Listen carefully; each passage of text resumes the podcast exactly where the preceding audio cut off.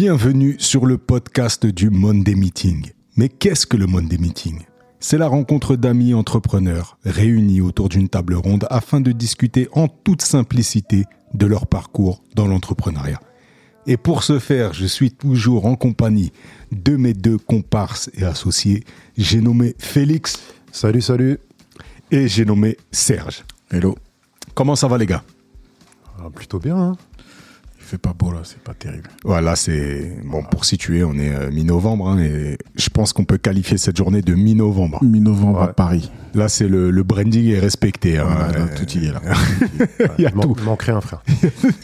J'écoutais ton intro et, et je regardais à la table elle est ronde la table. Ouais, et bah tu vois, je me suis posé cette question-là. Je me suis dit, tu sais, quand euh, quand on va avoir notre studio là et euh, qu'on va qu'on va qu'on va acheter le mobilier, il faudra bien faire attention à avoir une table ronde. Et ensuite, je me suis dit, ça, ça, ça, marche pas. Et est-ce qu'on s'en cogne pas complètement en plus de, de se dire un jour on aura une table rectangulaire Mais attends, t'es en train d'annoncer quelque chose là au niveau des Ah bah toujours, hein, tu sais. Euh. Non et puis ce que tu racontes, c'est ça, ça colle avec le thème dont on va parler aujourd'hui. Ouais. Ouais, c'est-à-dire que parler d'une table ronde avec une table carrée, c'est être créatif, non C'est ça?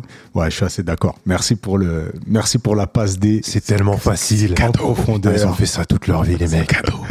Là, exactement. Bah, écoutez, chers auditeurs, aujourd'hui, on s'est décidé à parler de créativité et sous toutes ses formes. Euh, la créativité, euh, bah, on va la définir ensemble, comme d'habitude. Peut-être que Sergio, tu as une question à me poser Non, non, non, c'est pas une, c'est pas une question, c'est pas une question. Mais bon, quand on va rentrer dans le sujet, moi j'aime bien qu'on parle de, de, choses claires, donc il faudra certainement qu'on parte d'une définition, mhm. qu'on soit d'accord tous ensemble, qu'on parle de la même chose. On est bien d'accord. Est-ce que euh, pour ce faire, on, on c'est déjà la deuxième fois que je dis pour ce faire, c'est vraiment particulier. Est-ce que pour ça, on, on se sort pas une définition claire du Larousse? C'est ce que j'allais demander. Allons-y allons-y gaiement. Alors on a notre notre notre chercheur, notre analyste Félix qui se qui se plonge dans cette tâche et qui va nous lire la définition de la créativité, la définition officielle. C'est quand même incroyable le dictionnaire d'ailleurs. Hein, ouais. Parlant de ça. Et là peut-être que je vais me sentir mal parce que ma société s'appelle quand même Malakit Creative Studio. Mhm. Et si ça se trouve, je suis à côté de la plaque. Non, je crois pas quand même. je pense pas. Je pense pas. Alors, la première définition, c'est la capacité, pouvoir qu'a un individu de créer, c'est-à-dire d'imaginer et de réaliser quelque chose de nouveau. Voilà. Ok. Ok. Donc, il y, en a, une autre, parce que moi, ça me, ça me va, et c'est à ça que je pensais, mais peut-être qu'il y en a d'autres. Il y a une définition en sociopsychologie, les gars. La capacité de découvrir une solution nouvelle, originale à un problème donné. On est plus dans quelque chose qui te parle. Gardez bien ça en tête parce que oui, il y a des choses qui me, qui me parlent. Bah moi, je suis très content qu'il y ait ces deux définitions parce que justement, nous, je trouve qu'il y a nos, il y a nos deux profils finalement euh, ici autour de cette table. Et euh, bah, quand on a euh, discuté euh, dans les cinq secondes où on a décidé de choisir ce thème. Ouais, faut, faut, faut bien le préciser. ça, on, on, a l'impression que le truc il est écrit, scripté, tout ça. Non, pas du tout. On a choisi le thème il y a 5 minutes. Voilà, c'est ça. Et on l'a choisi en, en 30 secondes. 30 secondes. Ouais. Mais bah, pour nous, c'est important. On le rappelle, c'est vraiment une discussion. Donc, c'est pas un cours magistral, c'est pas un tuto sur l'entrepreneuriat. C'est vraiment une discussion et une ouverture d'esprit autour de, de, de, thématiques. Et donc, quand on parlait de la créativité, euh, je pense que pour toi, Sergio, comme pour moi, ça nous parle immédiatement. D'ailleurs, quand tu as balancé le sujet, moi, je dis ah, go, go, go. Mm-hmm. Et en même temps, j'ai ce petit truc de me dire ah, euh, Félix, est-ce qu'il a peut-être autant de choses à dire là-dessus? Et puis lui-même, il met entre guillemets un bémol. Et à ce moment-là, je me dis. bah, c'est là où moi je me porte en faux parce que je ne me suis pas du tout posé la question. Et j'y viendrai à un moment donné. Le, le fait de croire que le créatif a une certaine étiquette ou une certaine façon d'être, euh, ou est forcément artiste ou ce que vous voulez, c'est pour moi mm. c'est complètement faux. Et j'y reviendrai en parlant du monde des agences. Si j'oublie, vous me rappelez, mais. Ok. Voilà. On te le rappellera. Ouais, ce sera fait. Et moi, du coup, quand, quand j'ai cette euh, pensée là ultra rapide, au moment où lui il dit euh, justement ouais moi je, je, je sais pas si ça m'évoque autant de choses, la créativité. Tout de suite, je vois euh, la deuxième définition qu'il a, qu'il a, qui a dans le dictionnaire. Du coup, la capacité à résoudre un problème ou apporter une solution. Ouais. Tu vois? Et en fait, euh, bah là, du coup, je pense que tu vas totalement te retrouver dans cette, euh, dans cet aspect, C'est possible. sans vouloir parler à ta place. Ouais, jamais. Tout ça pour dire, il faut que tu nous exprimes euh, ta vision de la chose. Exactement. Bah ça, c'est, c'est, c'est cool qu'on puisse avoir des visions peut-être plus euh, terre à terre, comme on dit. C'est vrai, mais que j'ai, j'ai- tu vois, bizarrement, en, en premier abord, j'avais pas du tout cette deuxième définition en tête. Tu vois, pour moi, la créativité, c'est un truc artistique, Mais vraiment. Enfin, je l'ai pas en tête. Ouais. C'est pas vrai. Mais tu vois, de, ouais, de prime abord, tu vois, en réflexe, je me dis, la créativité, est-ce que c'est vraiment mon truc? Et la réponse, c'est la suite dans l'épisode. Le- Celui-là ou le suivant? Non, c'est toujours toujours. Peut-être que la discussion sera tellement longue qu'elle sera sur deux épisodes. Bon, ju- juste, euh, je sais que je vais oublier et je vais juste structurer ma pensée comme ça. On, pourra- Vas-y, on pourra y vas-y, revenir vas-y. plus simplement. Mais euh, j'ai eu la chance et l'occasion justement de, de, de, de- comment dire, de pratiquer mes plusieurs activités. Une en tant qu'artiste où là, euh, c'est comme si on te collait la créativité à la peau, et une en tant que professionnel de la communication où euh, c'est pas forcément selon les rôles, pas forcément quelque chose euh, qu'on peut attribuer. Comme je disais dans un podcast, moi j'ai commencé en tant que chef de projet et pour beaucoup de gens, le chef de projet, c'est celui qui doit organiser, qui doit être très rationnel, etc. Mhm. Et qui est pas forcément créatif. La, cré- la créativité en agence, elle est dédiée donc à, bah, au, au domaine donc des directeurs artistiques, des graphistes, etc. Directeur Voilà. de créa, lui, il a carrément le Oui, non, titre, lui, le, le, le boss de fin. C'est Bowser Ouais. Donc, euh, il y, y a déjà, pour moi, c'est une faute de catégoriser comme ça. Mm. Et je, je m'expliquerai là-dessus un, un peu plus en détail sur la deuxième partie euh, de la définition.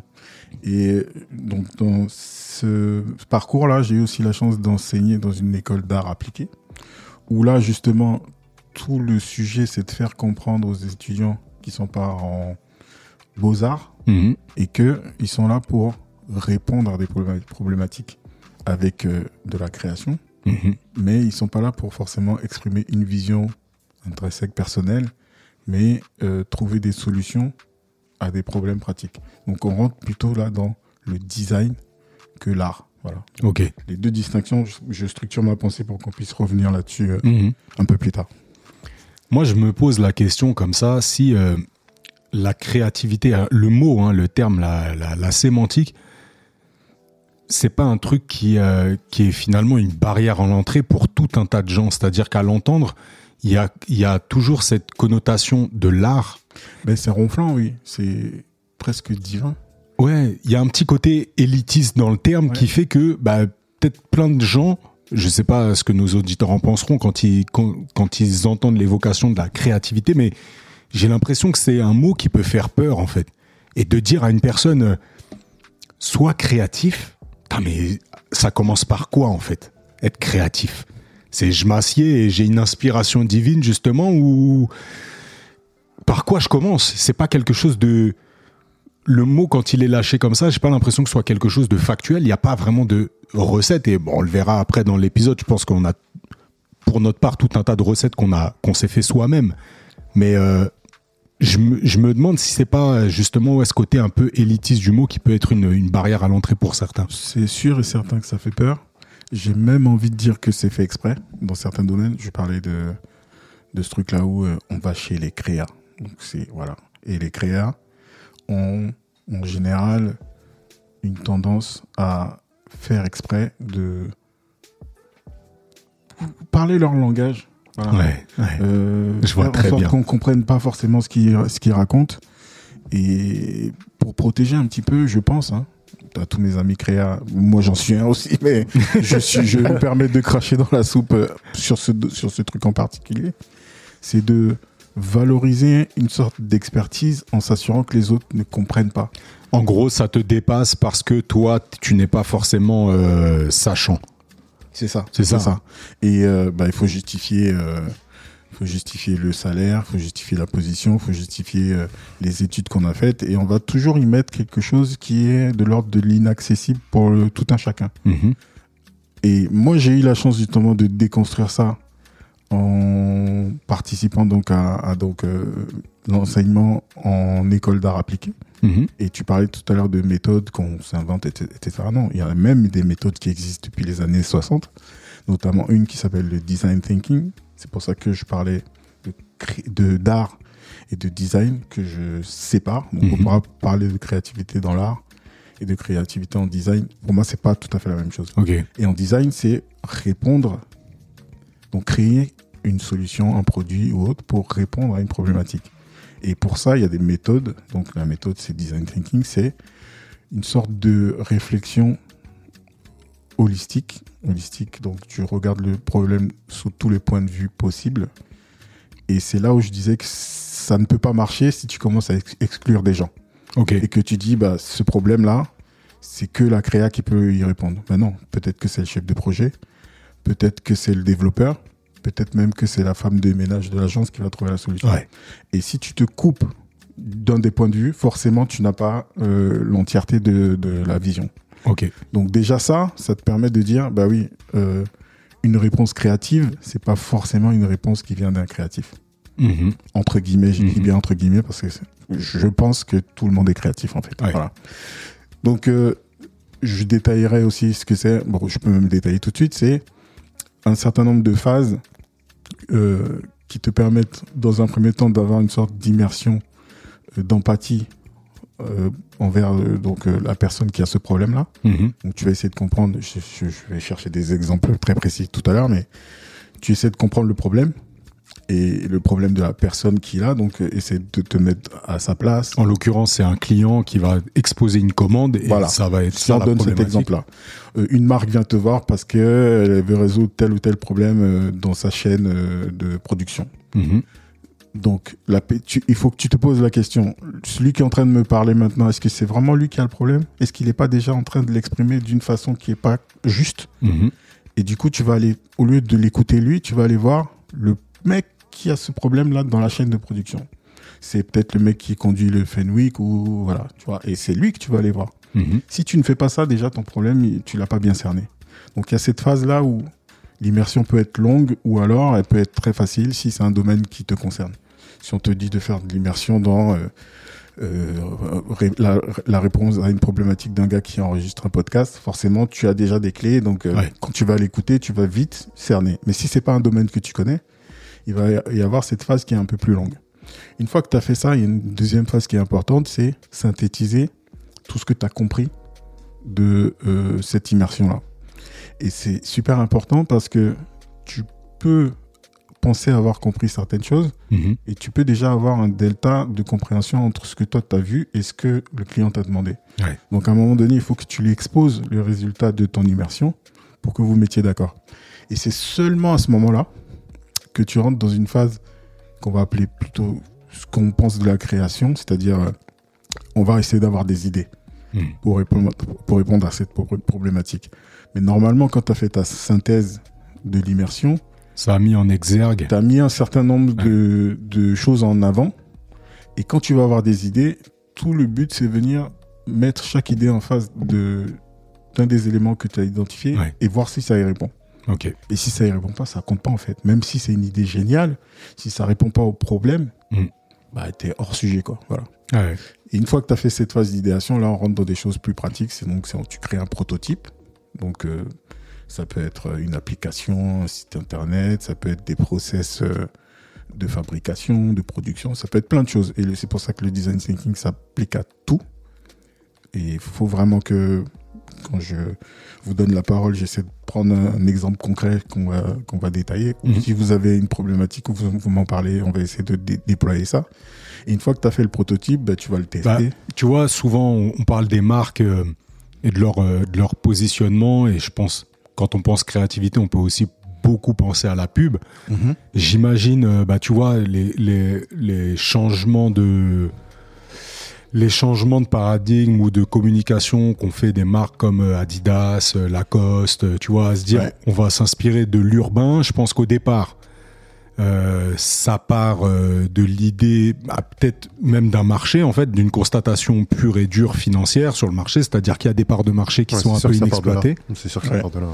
Donc du coup, le client, lui, il va l'exprimer. J'imagine que le client soit Adidas. T'as un directeur de marketing qui dit bon bah ce serait cool parce qu'on a euh, telle euh, proportion dans notre part de marché qui correspond à tel public et on peut aller encore chercher plus et donc augmenter bénéfices, rentabilité, patati patata. Il y a un Gus qui dit bon bah super, on va faire appel à une agence de créa. Comment aller chercher ce nouveau public en fait? Bah, là, j'ai envie de dire, tu, tu décris déjà un directeur marketing de la marque qui est assez doué et avancé dans son métier et qui a déjà identifié Ouais. la nouvelle cible. Ouais. Ça peut être encore pire. J'arrive plus à vendre mes chaussures. Ouais, ok. Je sais pas. J'arrive pas à m'imaginer qu'il n'y ait pas des gens assez compétents dans ce genre de grosses Ah, boîtes. je sais pas. Moi, je ne, Mais l'expérience a prouvé. Voilà, je ne vais citer personne. Mais voilà, ça peut être juste le constat froid de bah, je vends plus. Ouais. Voilà. Et donc le travail donc soit du directeur marketing côté euh, marque ou soit euh, de l'équipe côté agence, ça va être de- d'identifier de quand je parle d'immersion, c'est il y a cette marque là, mettons Adidas, et ben on va aller voir les concurrents Mhm. qui font ça, ça, etc., qui euh, euh, touchent peut-être le même public, un public différent. On va essayer de voir est-ce qu'il n'y a pas une niche à aller prendre, etc. Mhm. Et la force euh, et le côté créatif, euh, c'est de sortir aussi de, de son environnement Mhm. et de dire, ok, là je suis sur des chaussures, mais il faut que j'aille voir ce qui se passe euh, dans la danse, euh, dans la musique. Euh, et en fait, tu vas créer comme ça des univers un peu parallèles. Et quand on parle de créativité, on parlait de solutions nouvelles. Si Mhm. tu restes dans ta concurrence et dans ton milieu à toi, Mhm. il y a très peu de chances que tu trouves quelque chose de nouveau. Ouais. Tu vas trouver de la nouveauté en allant chercher quelque chose dans ton benchmark, comme on dit, concurrentiel, aller chercher quelque chose qui n'a rien à voir. A, pri- a priori. Ouais, ouais. Voilà. Et c'est là que tu vas avoir euh, euh, quelque chose qui va venir nourrir ça, qui va le rendre nouveau. Et dire, ah ben tiens, quand à l'époque ils ont dit, ben voilà, on va prendre les Adidas et puis euh, on va foutre ça sur Run DMC et compagnie. Ouais. Ouais, c'est plus du sport. Non. Ça rentre dans, dans, dans ta vie. C'est une le- culture, en fait. Voilà, ça devient de la culture. Et ça, donc je sais pas si c'est côté marque ou si c'est côté agence, Ouais. mais il y a quelqu'un à un moment donné qui s'est posé la problématique au- au-delà du problème de base qui est j'aimerais vendre plus de chaussures. C'est ok, comment je fais pour atteindre une cible qui n'est pas forcément concernée par ce que je fais Ouais. d'emblée, mais qui va s'y intéresser parce que justement je vais semer des graines comme il faut pour Mm, mm, mm. changer euh, le narratif de ma marque. Voilà. Ah, c'est top. Bah là, c'est vrai que nous, c'est une vision agence que qu'on n'a pas forcément nous comme un des mortels qui ne travaillons pas dans, dans des agences de com, mais et de et de créa. Mais en fait, c'est intéressant de voir euh, bah, de voir en fait cet aspect de la créa qui répond à une commande. Ouais. Parce que c'est vrai que moi, quand j'entends le mot créativité, je, je pense immédiatement à euh, inspiration intrinsèque. Ouais. C'est-à-dire un truc pour moi, en fait. Après, bien sûr, ce truc pour moi euh, nourrit mon travail et donc mon client va pouvoir en bénéficier. Mhm. Mais euh, c'est- là, c'est bien d'avoir le, le- justement la vision de gens qui sont payés pour être créatifs Ouais. au service d'une commande. C'est-à-dire que ça devient ta créativité devient euh, finalement ton ta valeur ajoutée Ouais. et ton ta prestation de service quoi. Et ça c'est intéressant et ça me fait penser au film euh, pas du tout au film, à la série qu'il faut que je à tout prix que je continue que tu m'avais conseillé Mad Men là C'est incroyable. sur la pub parce que c'est vraiment un monde où en gros la pub c'est c'est la quintessence de des choses à faire et à ne pas faire. C'est-à-dire qu'à l'intérieur on retrouve le pire comme le meilleur. Ouais. Et on sent tout de suite bah, justement des, des gens qui étaient inspirés. C'est pour ça que je lis souvent la, la créativité à l'inspiration. Mais et, et ceux qui ne le sont pas, mais qui doivent répondre quand même à la commande. Mm. Et on a tous en tête des, des campagnes de pub où on s'est dit Ah, mais attends les gars, ça là, ça a été validé par un comité, ça a été validé par le client, ça a été validé par les investisseurs de la boîte en question, et vous lancez la campagne. Attends, attends, attends, attends. Mais c'est de la merde. tu vois On, Mais- va, on va toujours pas te donner de nom, mais Non, on donnera parfois, pas de nom. Parfois, c'est le, euh, le le big boss qui dit "Écoute, moi j'ai une idée de spot. vous venez dans mon bureau, vous me filmez, je vais balancer un discours euh, punchy et à la fin vous mettez mon logo. Ok. Bah, tu prends ton chèque, Ouais. tu fais ce qu'on t'a dit. tu rentres dans la prestat de service, quoi. Voilà. Pur et dur. Et, et parfois, bon, là, je mets le, le- le- La faute sur le client. Sur, le client, parfois, c'est des agences qui bossent pas bien Ouais. aussi. Donc, euh, oui, dans la pub, il y a du bon, il y a du moins bon. Moi, ce que je décrivais, c'était plus ce qui t'empêche d'avoir, parce que tu disais, c'est un métier. Design, c'est- comme je disais, c'est tu dois répondre à un problème. Mm. Et donc, tu n'as pas le, le droit ou le loisir d'avoir le syndrome de la page blanche, comme on dit. Ouais. C'est, en fait, c'est ça. C'est ce truc-là, je pense, qui, qui amène aussi à, in fine, avoir une campagne de merde. C'est qu'en fait, tu vas devoir livrer.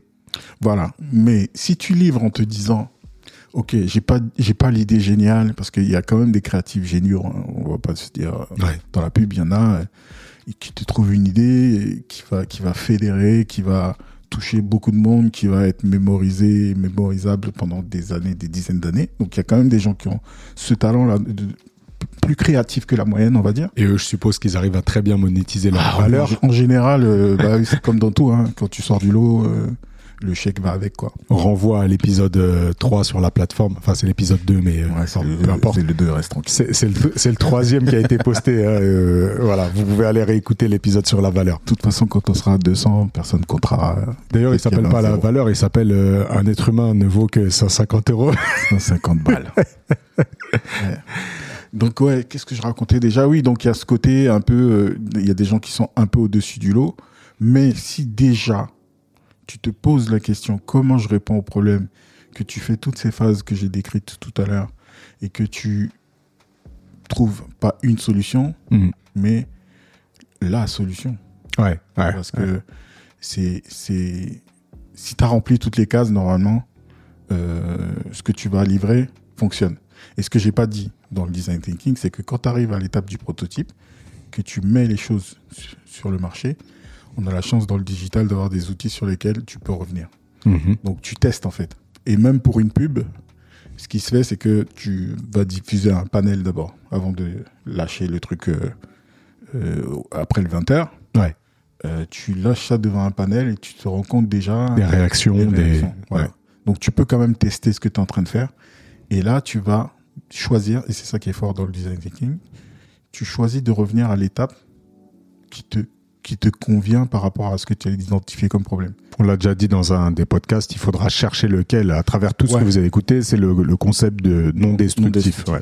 Donc là, c'est te dire, voilà, euh, est-ce que je me suis planté à l'étape d'immersion? J'ai rien compris euh, à la cible parce que je voulais faire un- euh, des chaussures pour les jeunes et puis je fais un panel de jeunes, ils me disent, mais qu'est-ce que tu me racontes Mhm. Euh, C'est pas nous. Mhm. Ah, peut-être qu'il faut que je refasse mon immersion.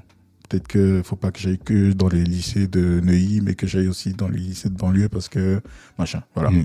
Donc tu vas te poser cette question-là. Ou alors non, mon immersion, ma synthèse était correcte. C'est juste euh, les idées que j'ai mises en, en place qui sont pas géniales en fait. Ouais. Donc je reviens à l'idéation, je vais refaire euh, deux trois brainstorming avec l'équipe et on va essayer de trouver d'autres idées qui Des ajustements, ouais. Voilà. Donc c'est toi qui vas décider à partir de cette étape de prototypage là et de test à quelle étape tu reviens. Mais une fois que entre guillemets c'est validé, normalement tu as une solution. Et c'est un processus comme ça. Les processus itératifs c'est les étapes se succèdent et celui-là il est assez protéiforme parce que tu peux revenir à certaines étapes Mhm. et c'est Mm. jamais terminé. Tu es toujours en train de designer en fait quoi. Et c'est ce que Apple fait. Hein. C'est que t'as l'iPhone 15, ça veut dire quoi? Que le premier, bah, aujourd'hui il est pourri. Ouais. Mais à l'époque c'était un truc de ouf. Mm. Voilà. Donc euh, c'est se dire aujourd'hui c'est la solution, mais il faut pas rester là. On continue à trouver euh, ce qui fait que ça marche. Ce qui est, c'est ce qui est fou, c'est que sur le, bah, je crois que depuis le, le 12 ou 13, justement, iPhone, Mhm. ils reviennent à leur, euh, à ce qu'ils faisaient un petit peu dans la collection des 4, il me semble, avant que ça devienne arrondi.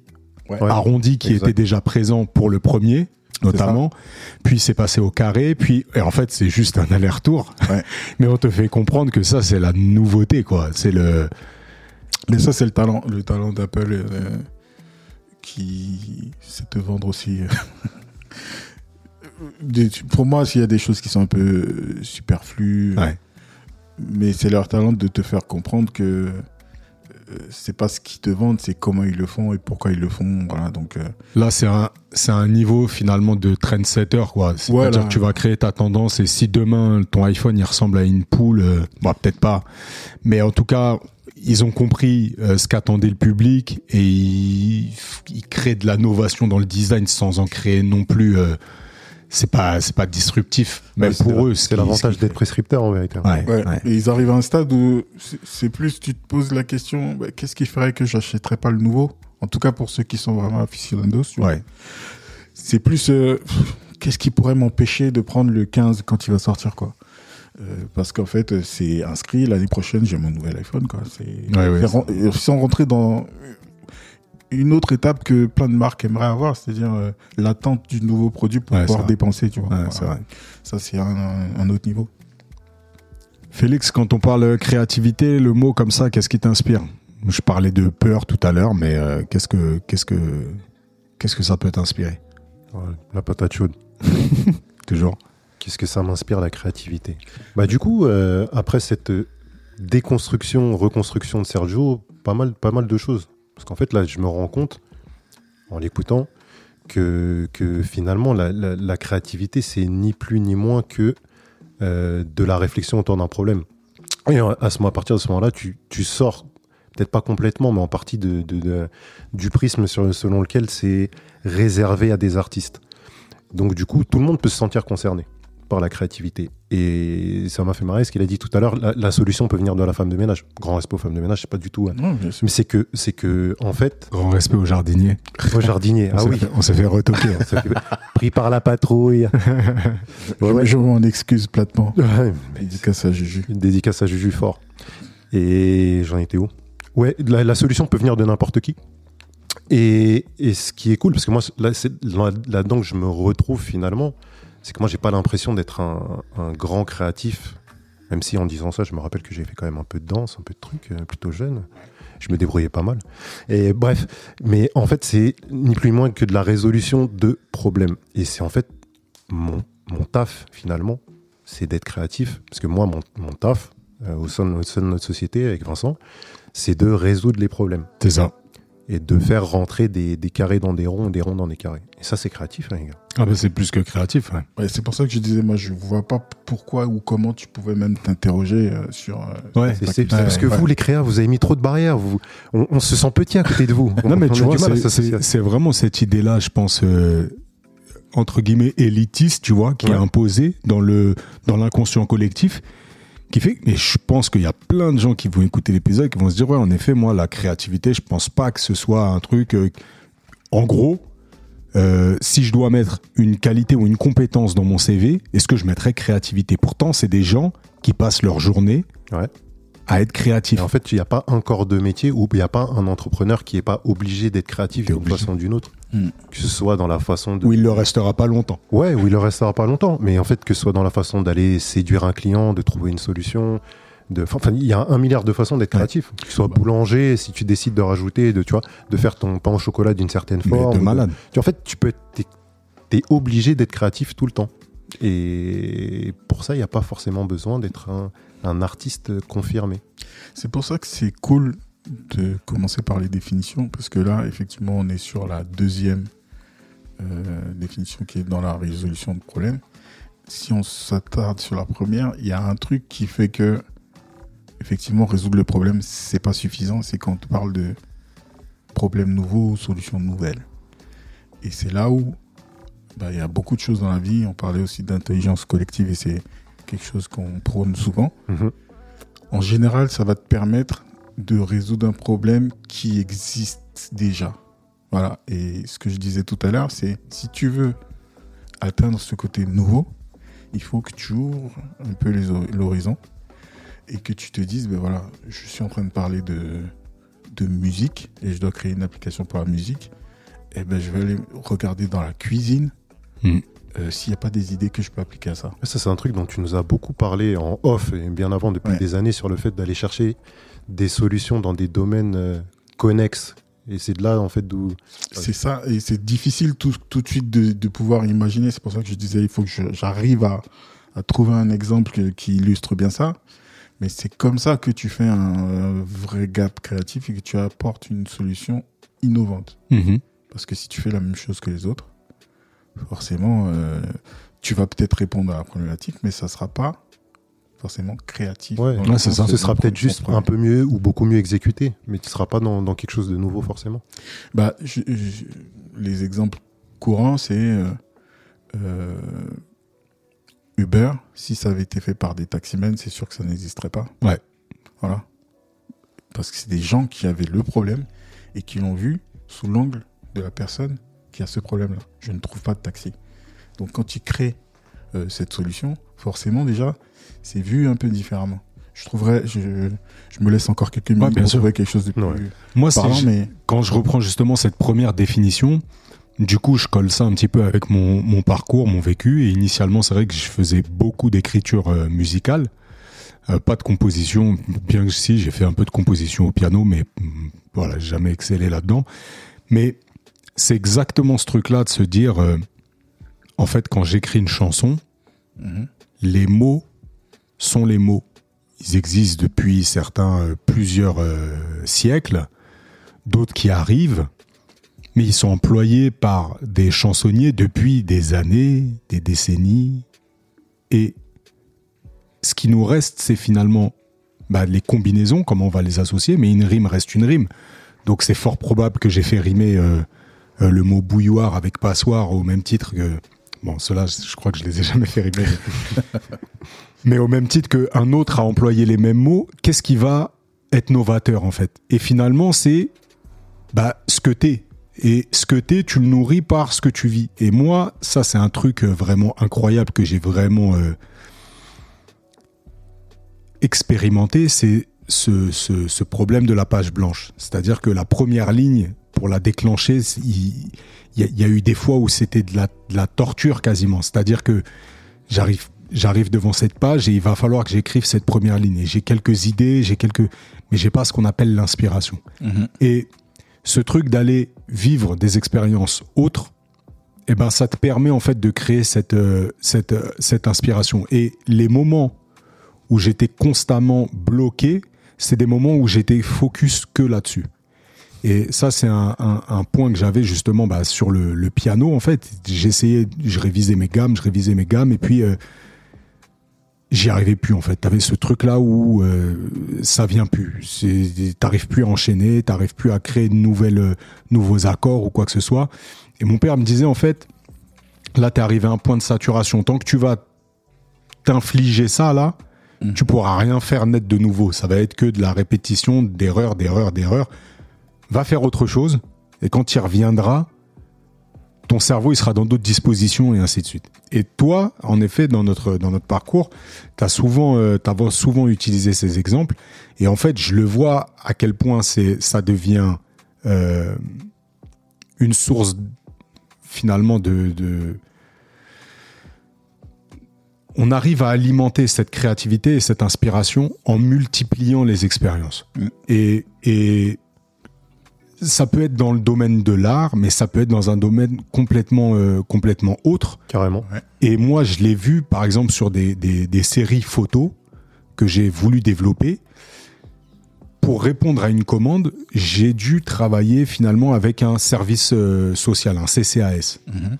Et donc c'est très loin de moi ce qui m'inspirait, de ce qui me euh, de ce qui me faisait euh, vibrer. C'est-à-dire que si je me posais pour me dire je vais travailler sur une série, clairement j'aurais pas été dans le domaine de l'intergénérationnel ou autre. Et là, il y a une forme de demande, de sollicitation, puisque tu es photographe. Est-ce que tu penses que tu pourrais nous accompagner dans ce travail-là avec un travail autour des seniors et autres?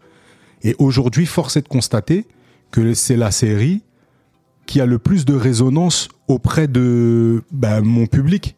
Et, Ouais. euh, et, et, et, je, et je vois qu'en fait, j'ai réussi à le connecter à plein d'autres choses. C'est-à-dire que pour créer ces, ces, ces, ces portraits finalement de seniors, bah, je voulais pas du tout tomber dans le misérabilisme de la, la photo de senior euh, euh, type euh, mutuel euh, où tu sens que bon bah il faut préparer les obsèques ou tu vois Mhm. pas du tout.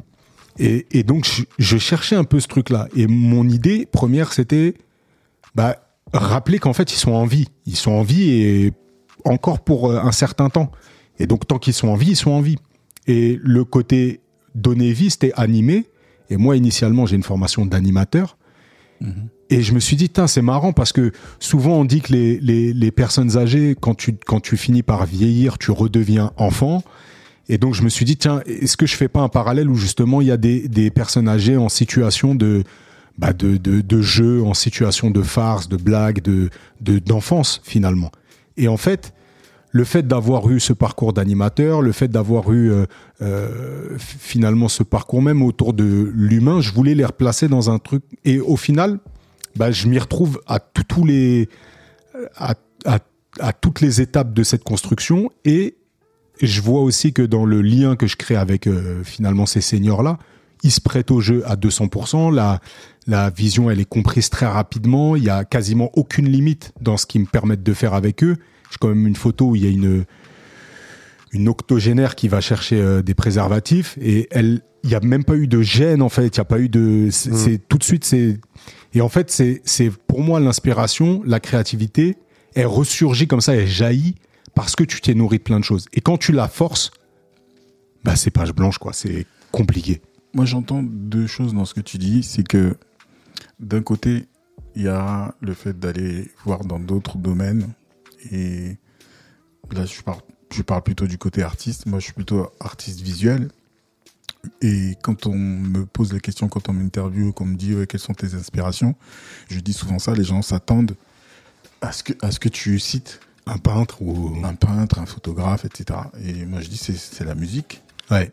Ah, tu me l'as toujours dit ça. C'est la musique et, et c'est la façon dont moi je traduis l'effet que la musique a sur moi avec mes outils à moi. Mmh, mmh, Ce qui fait que tout de suite c'est forcément nouveau puisque c'est pas euh, une image que je suis en train de refaire à ma sauce quoi. Ouais, Donc forcément, il y a quelque chose d'assez personnel dans euh, la façon dont moi j'ai consommé, euh, j'ai reçu, j'ai vécu la musique.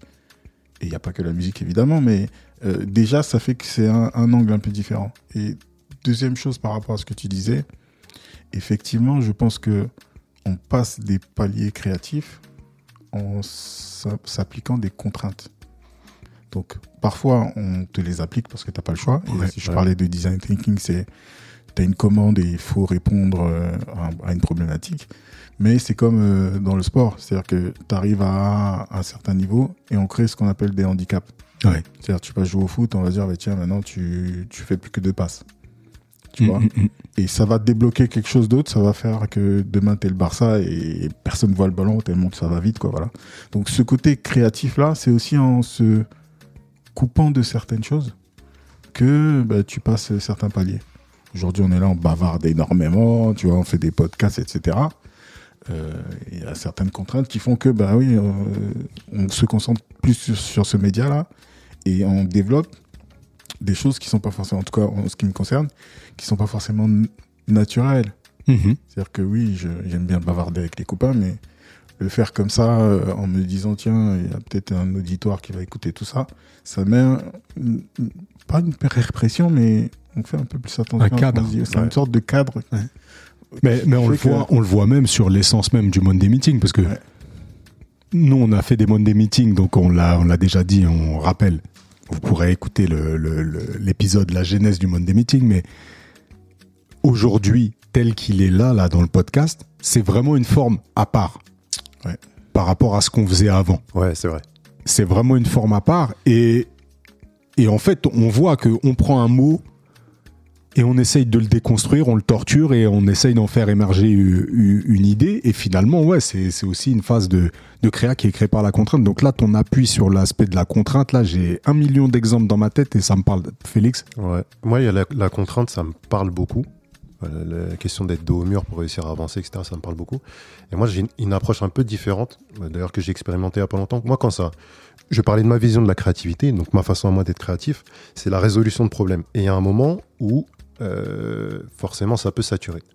Moi, là où je, je retrouve, j'arrive à me, à me, j'allais dire me recentrer, ça fait très yogi, ça.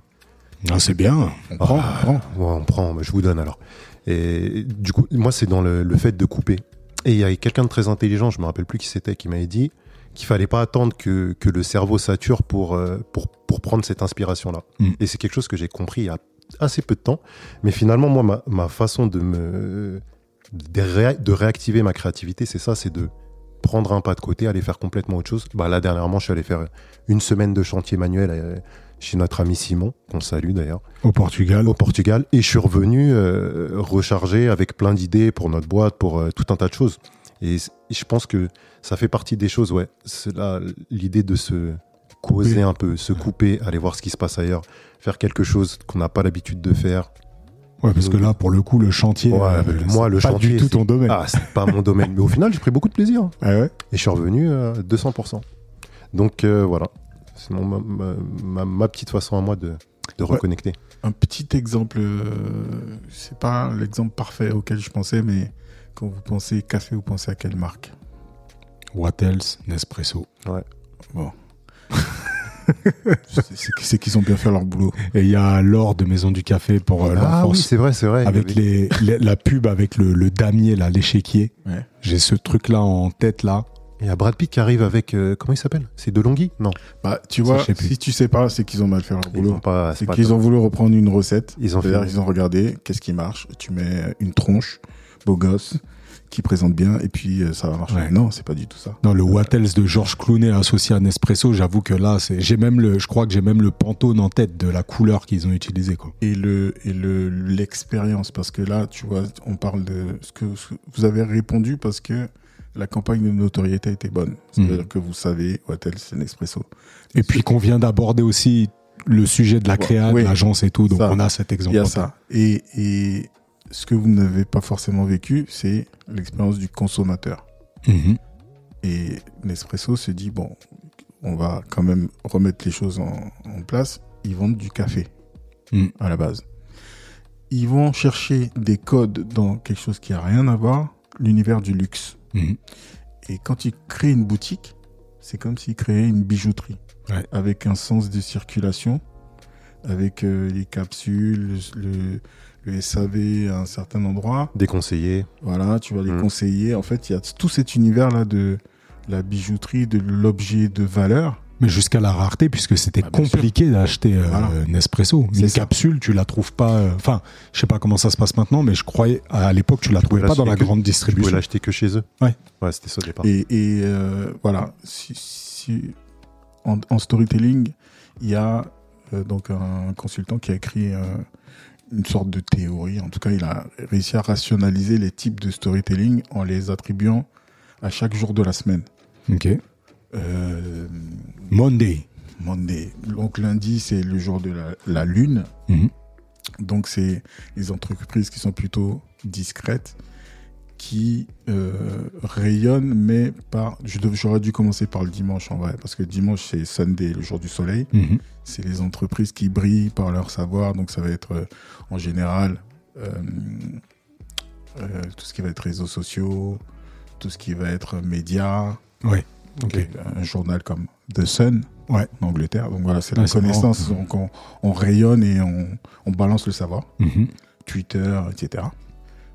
Euh, le, le lundi, c'est euh, donc des gens qui vont rayonner, mais par euh, comme la lune. En fait, c'est la lumière du soleil qui est réfléchie sur La la, réflexion. ouais. Voilà, donc ça va plus être je suis discret, je sais, mais je suis discret. Mhm. Ça va être des sociétés qui ont en général un savoir-faire euh, très profond, quali, mais Du qui est conseil, un peu consulting. compliqué à expliquer. Ok. Ok. Donc ça va être de- des Une expertise, mais voilà, Areva, machin, tout ça, Ouais. qui à un moment donné vont vouloir que tu comprennes un peu ce qu'ils font, mais c'est compliqué. Voilà. Ouais. Euh, mardi, mars, c'est la guerre. ok. Donc- Axe. Ah non, euh, l'axe, on y reviendra un peu plus tard. Mardi, c'est la guerre, c'est-à-dire c'est en général c'est le deuxième du secteur. Ok. Donc c'est celui qui veut ta peau. Ok. C'est Pepsi qui veut la peau de Coca. C'est. Adidas. Adidas, Adidas Nike. qui veut la peau de Nike. et Voilà, c'est euh, donc en général les campagnes c'est les campagnes Samsung. guerrières. euh, voilà, ça va être Puma. et on sort Ouais. les lions, les griffes, machin tout ça. Ok. C'est la guerre. Mercredi, Mercure, c'est le dieu des commerçants. Et du coup, c'est, euh, on va plutôt essayer de rassurer le public. Donc, ça va être les assurances, ça va être euh, aujourd'hui quand tu regardes toutes les marques de grande consommation qui vont te parler de prix, on est là avec vous, machin, nanana. Leclerc. Leclerc, Intermarché. On a cité assez de marques là. hein. Voilà, normalement, Vous euh, pouvez tous nous sponsoriser. sponsoriser cet épisode, bande d'enfoirés. N'hésitez pas. Jeudi, là, c'est le premier de la classe, Jupiter. Macron. Le dieu. Les- l'ultime. voilà. Donc c'est euh, le donc c'est Nike du coup. Ok. Euh, ça va être euh, Apple. euh, voilà Louis Vuitton. Ça va être des marques qui sont Qui dominent. qui sont installées, qui dominent. Voilà. Vendredi, donc c'est pour ça que je, je suis venu sur ce truc-là. Vendredi, c'est l'espresso. Vénus, c'est La séduction, le... le, le- voilà le, la désir. désir. Donc Ouais. on va générer ce désir-là chez le- la personne en créant notamment la rareté. Et donc si je rentre dans Nike, bah, ça va être euh, les collectors, Ouais. les nouvelles Jordan, bah, tu fais la queue. On- il y a on- les tu- rafles, il y a des, ça. ouais, tu vois. Mhm. Aujourd'hui, tu es tiré au sort pour avoir une chance de dépenser ton argent. Ouais, c'est incroyable. Incroyable. C'est incroyable quand même. C'est ce qu'avait fait un moment, c'était qui Abercrombie et Fitch là où il y avait, euh, désolé pour le, le- pour l'élocution euh, douteuse, mais Oh, c'est c'est bon. euh, où il créait en fait, euh, bah il y avait un videur en fait, un vigile devant, et puis t'avais un, un, comme pour entrer en boîte, t'avais un- une petite barrière et on, on t'accordait le. Bon. Tu, me fais une passe D parce qu'on arrive au samedi et je vais revenir sur Axe et je reste sur Abercrombie. Euh, à un moment donné, ils avaient de- pas des vigiles, mais il y avait des vendeurs euh, torse nu. Ah oui, C'est marrant pour vendre des sapes quand même. hein. Ah, c'est incroyable. Samedi, c'est Saturne, donc Saturne, c'est le bordel. C'est le sexe. Ah c'est ah c'est ça, c'est la luxure, c'est Saturne. Voilà. Je l'aurais mis sur vendredi, Vénus, mais euh, Non, non, c'est Saturne. Ok. C'est les, les Saturnales, c'est le, le bazar, quoi. c'est un délire. Et donc, c'est Axe. À un moment donné, c'est euh, tu mets le parfum et puis euh, t'as les anges qui tombent, euh, t'as les nanas qui te courent après. Ok. Voilà, ça c'est voilà, c'est ce truc-là. c'est- Genie, Genie, c'était ça à voilà. l'époque. Il fait chaud, voilà. Euh. C'était quoi déjà C'était Schweppes aussi qui avait fait une campagne de ouf avec. euh, Ouais, à l'époque. euh, euh, What did you expect? Voilà. Ouais, Donc, Ah euh, oui, exact. ouais, ouais. Ah, Vous êtes bons les mecs. donc ça c'est le, le samedi. Le samedi, c'est on, on ramène tout au sexe. Et d'ailleurs, il y a certaines marques de luxe. euh, je pense que Gucci avait fait ça à l'époque. Donc c'est des campagnes où tu vas avoir un mannequin nu qui est posé. euh, Mhm. sur un mec en jeans, enfin des trucs qui ont rien à voir avec vendre un jean, mais on en rajoute un peu de sexe et ça vend. Voilà. Ouais. Et donc j'ai fait le tour parce que j'ai déjà fait dimanche.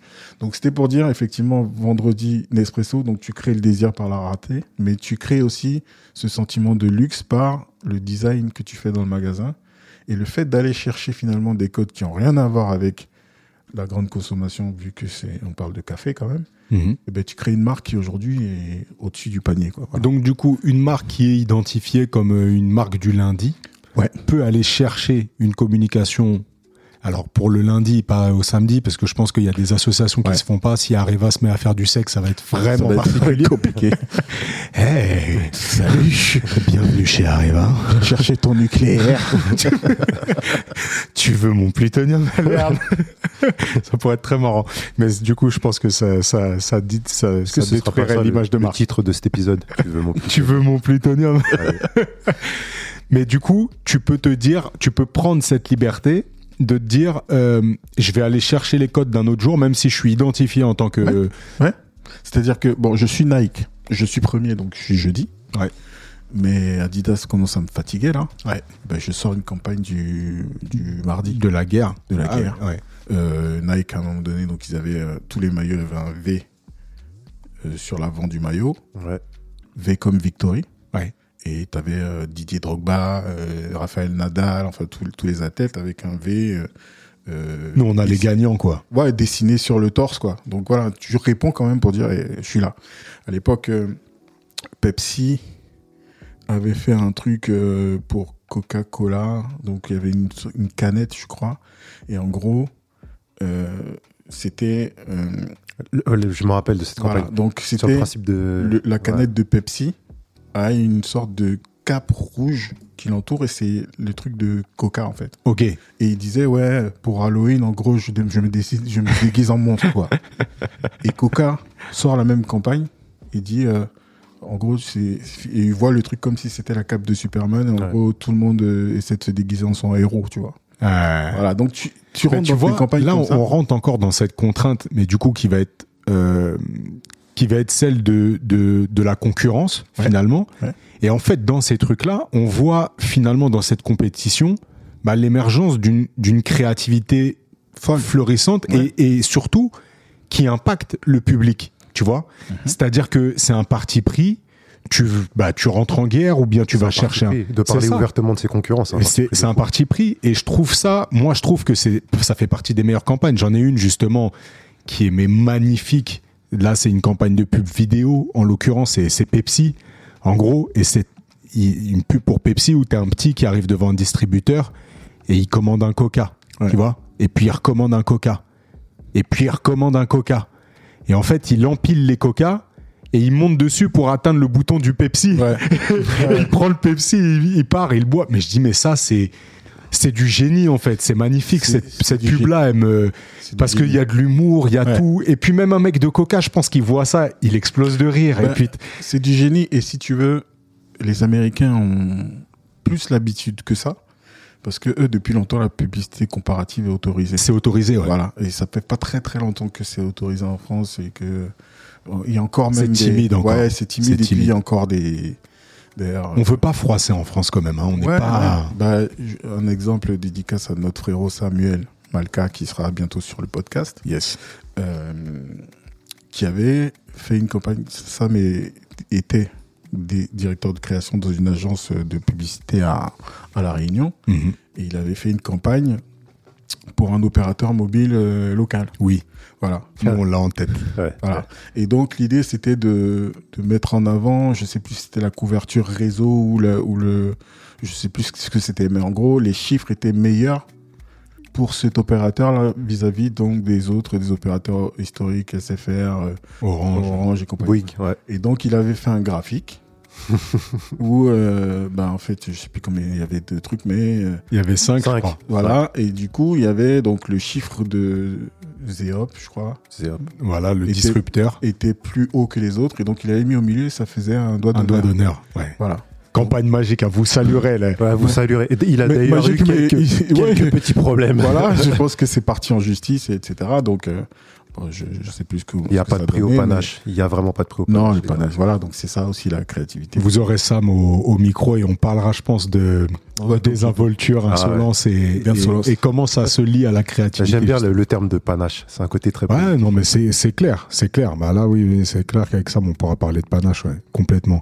Mais non, mais c'est intéressant en fait de voir finalement si on reprend, c'est que la créativité, bah c'est pas un, c'est pas euh, c'est pas réservé à une élite.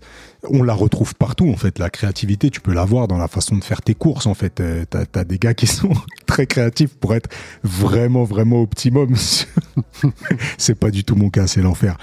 Euh, mais la créativité, finalement, on peut la retrouver partout. Elle, elle est, elle peut répondre à une commande comme elle peut venir d'une inspiration profonde. Plus on la diversifie, plus on arrive à la nourrir.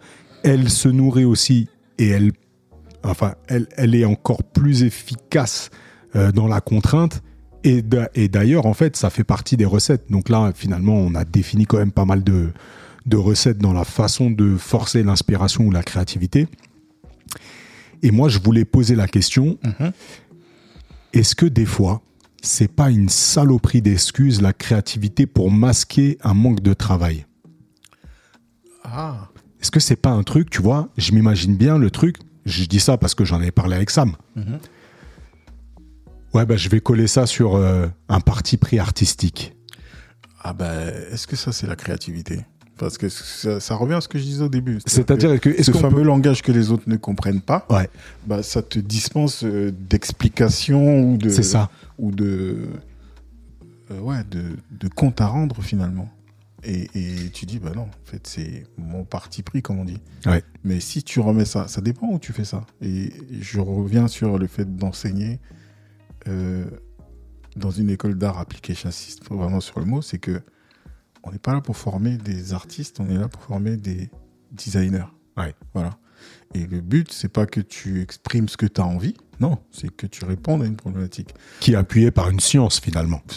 Design thinking. Donc, euh, tu...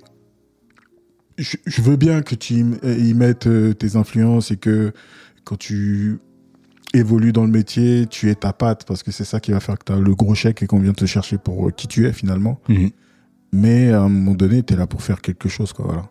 Et, j'insiste là-dessus. J'ai aussi besoin, parce que j'aime la liberté, de m'exprimer en tant qu'artiste sans qu'il y ait de raison ou sans que j'ai à me justifier là-dessus. Mhm. Je crée ce que j'ai envie de créer avec l'inspiration du moment ou l'inspiration d'avant. Enfin voilà, c'est un autre domaine. C'est selon le cadre. Voilà. Et quand tu es dans ce cadre-là, moi je trouve intolérable justement que tu euh, essaies d'imposer quelque chose euh, qui ne répond pas. Si ça répond, moi, ça me va très bien. Mhm. Tu fais un truc qui fonctionne et que t'as pas besoin de l'expliquer, ça marche. C'est encore mieux. C'est encore mieux. C'est pour ça que je disais, il y a vraiment des génies créatifs qui vont trouver la solution sans forcément avoir fait tout ce process-là, mais qui voient la solution et qui la, qui la déploient. Mais Aucun comme on, problème. comme on le dit en, bah, en tout, en fait, en peinture, en photographie, en musique, avant de s'émanciper des règles, il faut les maîtriser parfaitement. Ouais. Et je pense que c'est ce qui différencie un peu le génie de l'escroc. non, mais c'est quand, quand tes pères, tes pères euh, arrivent à, à comprendre ton génie, pour moi, c'est que tu t'es plus dans la case de l'escroc.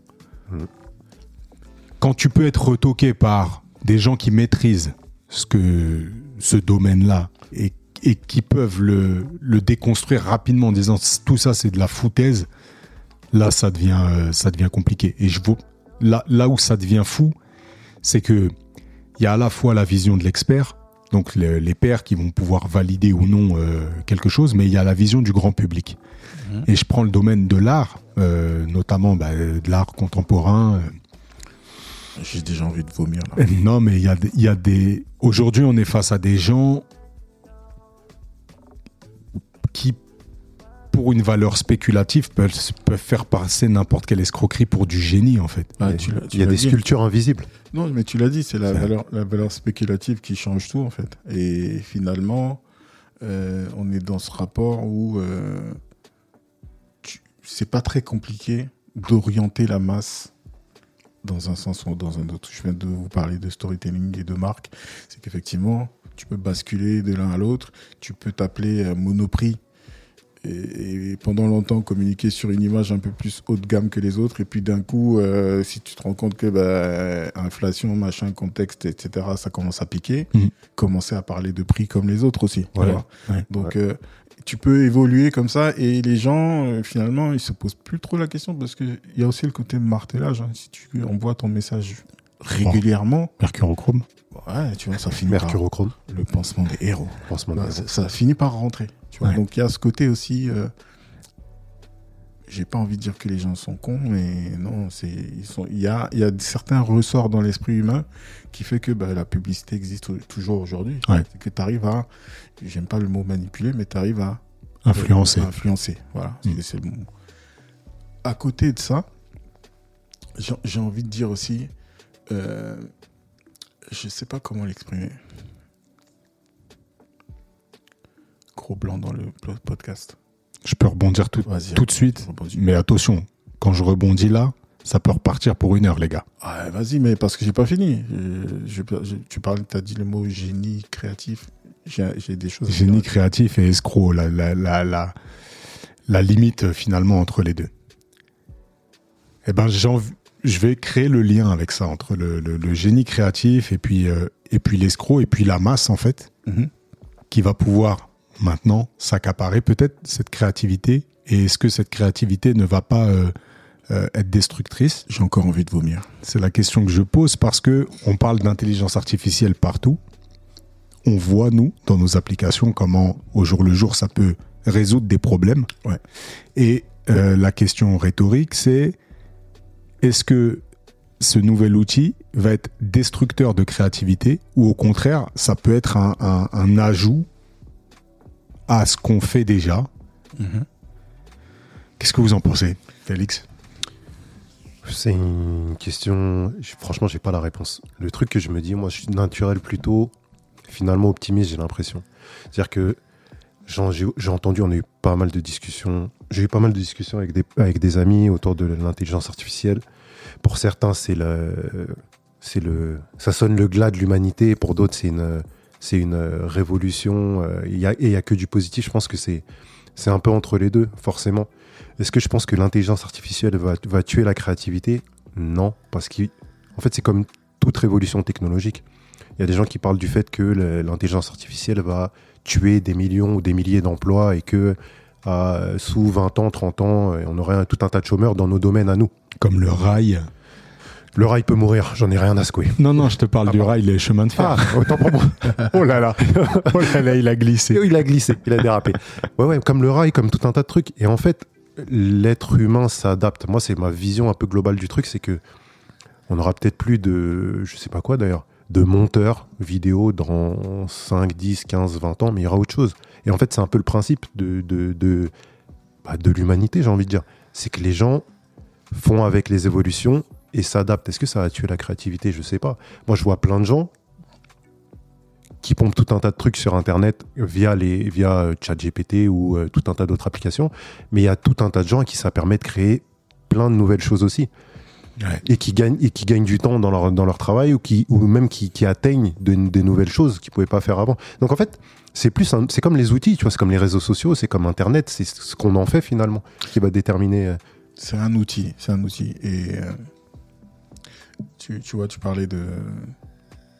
Si on se concentre vraiment sur le côté génératif, c'est-à-dire je, je génère des images à la volée, etc.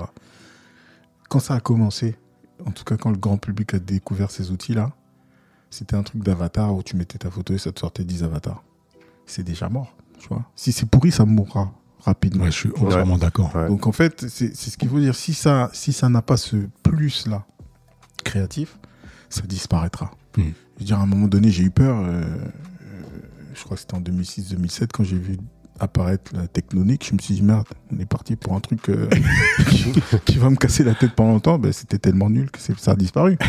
ah, ouais. Voilà. Merci. Donc euh, voilà, aujourd'hui, oui, quelqu'un peut sortir une illustration aussi belle qu'un un illustrateur de talent. Et alors? Est-ce que est-ce que c'est la même valeur? Ah, c'est pas la même valeur parce que tu as, elle est à côté d'un milliard d'autres illustrations qui sont sorties le même jour Ouais. et qui n'ont aucun sens finalement et la profondeur qu'on attribue donc à l'art typiquement Mm. c'est ce que je disais c'est aller se nourrir d'autres choses et d'exprimer d'avoir un message un storytelling etc tu vois donc la belle image oui c'est un outil pour faire de belles images Clairement. est-ce que c'est des images marquantes mémorables euh, et que tu n'oublieras pas, dans ta vie Bah, tu vois, moi, j'ai j'ai- j'ai exactement cet exemple-là en tête. C'est la première image d'IA que je vois, euh, générée par Midjourney. Je la vois arriver sur euh, Instagram, tu vois. Et dis, putain, elle est, elle est forte, cette image. Je l'ai encore en tête, là, tu vois. Mhm. Et puis ensuite, j'en vois euh, 10 autres le même jour, tu vois. Et fini. et voilà Fin. Fin totale parce que je reconnais tout de suite le- le- la page, je reconnais le prompt en fait. Et, euh, et ça, ça, ça, ça annule finalement la valeur que j'avais pu accorder à la première. Du coup, même la première, je la saute. Je Ouais. la garde en tête parce qu'elle m'a impacté. ouais il y a ce truc là Mais, euh, mais fin du game, tu vois. Et si j'avais pu l'associer, parce que moi j'avais suivi du coup le compte du mec qui avait fait ça, Mhm. Mais si j'avais pu associer ça que à son travail unique, là c'était sûr que j'adhérais complètement au, au truc, tu vois. Ouais. Mais là c'est sorti de mon. D'ailleurs je vais me désabonner, je me rappelle plus. je me rappelle plus de Non, nom. tout mais- ça pour dire que moi j'ai pas euh, cette inquiétude là moi pour moi ça va servir c'est à dire que la créativité c'est aussi euh, explorer des chemins se planter voilà c'est comme ça qu'on développe cette expérience là d'aller fouiller un peu partout si aujourd'hui tu peux aller fouiller sans trop te déplacer en balançant deux trois prompts et tout de suite dire ok cette idée là elle vit mal sous cette forme là en tout cas, moi, je le vois comme ça. Et je l'ut- je l'utiliserai comme ça. Maintenant, C'est euh, pour ça que je dis que ma question, entre guillemets, elle était rhétorique parce que, euh, bon, c'est vrai qu'on a balayé le sujet en off des milliers de fois, mais maintenant que je vois et que je, je, je m'accapare aussi ces outils, je, perçois justement ces limites et je pense au contraire que ça va être, ça va être novateur et ça va créer, euh, ça va créer justement de nouveaux créateurs, en fait. Et je vois même les réseaux sociaux, hein, on va prendre les réseaux sociaux, qui, euh, qui sur certains aspects peuvent, euh, peuvent faire office d'infamie. Et en même temps, tu te dis, attends, moi, j'ai, moi qui étais justement bah, dans l'animation, Mhm. j'ai vu l'émergence d'un jeune public qui veut créer une chaîne YouTube. Et je me dis, attends, le petit là, il n'a pas de contenu.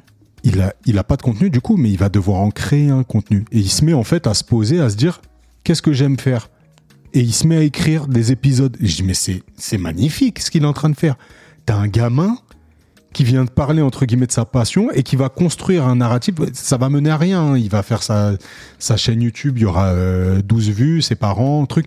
Mais en fait, ça le met dans un, dans, finalement dans une production qui l'amènera sûrement à autre chose derrière. Mm. Mais entre ça et bah, vivre tout simplement sa passion du jeu vidéo comme euh, bah, nous on a pu la vivre euh, seul avec euh, sa manette et derrière plutôt aller en parler, discuter de sa passion et puis en plus de ça, bah, avoir un semblant de ligne éditoriale et puis te mettre à filmer. Donc il faut que tu t'accapares l'outil et puis et en fait je pense que ça va être exactement la, même chose que pour tous les outils. Je pense pas qu'il y ait alors là, par contre, en termes de temporalité, ça, j'en- sais rien. Est-ce qu'on est plus créatif aujourd'hui qu'on ne l'était euh, il, y a, euh, il y a 1600 ans? Je, je, pense pas. On a peut-être plus d'outils, ça nous permet d'aller plus vite. Euh, sincèrement, quand tu remontes, euh, je sais plus, on a, on a déjà eu cette discussion, je crois. hein. Euh, je crois que c'était sur les risques, peut-être. On Mm. parlait de la préhistoire. euh, Est-ce que c'est pas plus créatif d'apprendre à se planquer euh, des T-Rex Oui. que de, que de... Disons que les enjeux, Les enjeux sont pas les mêmes. Non, voilà, tu vois. Si Donc, tu te plantes sur la campagne de pub d'un client, C'est- oh, fâcheux pour toi, pour ta c'est boîte. exactement ça. Mais si tu te plantes sur le l'arbre sur lequel tu te Sur l'aiguisage de ton silex, t'es foutu. Voilà, on parlait de ça avec les risques, effectivement, tu vois. À un moment donné, euh, je pense que on a besoin de ça et, et comme je disais, je crachais un peu dans la soupe créa. On a besoin de valoriser ce travail-là que tout le monde ne comprend pas forcément. Mm. Et c'est difficile hein, de, de dire, ouais, justement, c'est un métier, c'est pas un mec qui est assis dans un bureau et qui attend que le flash arrive, quoi. Ouais, il y a, il y a ouais, pas mal de recherches, etc. Mais quand même, tu vois, on n'est pas en train de faire des opérations à cœur ouvert, quoi, tu vois. Ah, c'est vrai. Du calme. C'est vrai. Ouais. Et, et un truc que je voulais dire tout à l'heure et tu y es revenu, moi j'ai écouté, j'écoute pas mal de podcasts en ce moment et j'ai, je suis tombé sur une étude qui disait que à 5 ans, 98% des enfants étaient à l'état de génie créatif Mhm. et que 98% et qu'à l'âge adulte, ce pourcentage descend à 2%. voilà. Donc il y a vraiment ces génies créatifs qui existent, mais dans ce chiffre, la discussion elle était autour du fait que forcément ça veut dire que il y a quelque chose ou plein de facteurs dans la société qui font disparaître ce génie Ouais. Ouais. ça va être l'école. Le système des notes, le machin, le fait que ce soit très dogmatique, que même, euh, j'en discutais avec mon fils, euh, ça m'a fait mal au cœur. Il m'a dit euh, le, le cours qu'il aimait le moins, c'est le cours d'art plastique. Ouais. Mais pourquoi? Parce qu'on leur impose des choses. Tu Ouais, vois, et puis on l'a tous singé ce truc-là. tu vois, fais un rond et tu fermes ta gueule, quoi. Ouais. Non, c'est pas ça. Il, faut, il y a des choses à revoir. Donc, il y a des choses dans la société, la façon de- d'imposer les, les, les choses, etc. De, finalement, de, de- d'installer cette peur, ce risque. On en parle aussi dans l'éducation financière. En fait, en, en gros, pour moi, le système scolaire est là pour former euh, de futurs salariés Mhm. pas d'entrepreneurs, pas d'artistes, pas de gens euh, de libres penseurs. Voilà, c'est ce que je trouve dommage. Et ce chiffre est là pour euh, appuyer ça. C'est dire, il y a quelque chose qui se passe entre le moment où tu as 5 ans et le moment où tu es adulte qui fait qu'on te coupe les ailes, en fait. Du coup, c'est un peu paradoxal dans ce qu'on qu'on a dit aussi, mais il faut qu'on arrive à le nuancer. C'est euh, la contrainte peut nourrir ta créativité, Ouais. mais le carcan peut l'étouffer euh, abondamment. Oui, mais c'est pour ça que je disais, si tu commences à bon, savoir que la contrainte, c'est toi qui dois te l'appliquer. Ouais, c'est ça. Tu vas dire, non, bon, allez, je, là, la tabasser, je me mets une main dans le dos, sinon c'est trop facile. Ouais. Voilà. C'est pas la même chose que. euh, La contrainte choisie voilà. Voilà. que celle imposée. tâche. Donc, tu, oui, tu vas trouver des choses. Et souvent, on voit des images de euh, d'enfants en Afrique euh, qui s'amusent avec des boîtes de conserve et qui en font des trucs extraordinaires. Mm.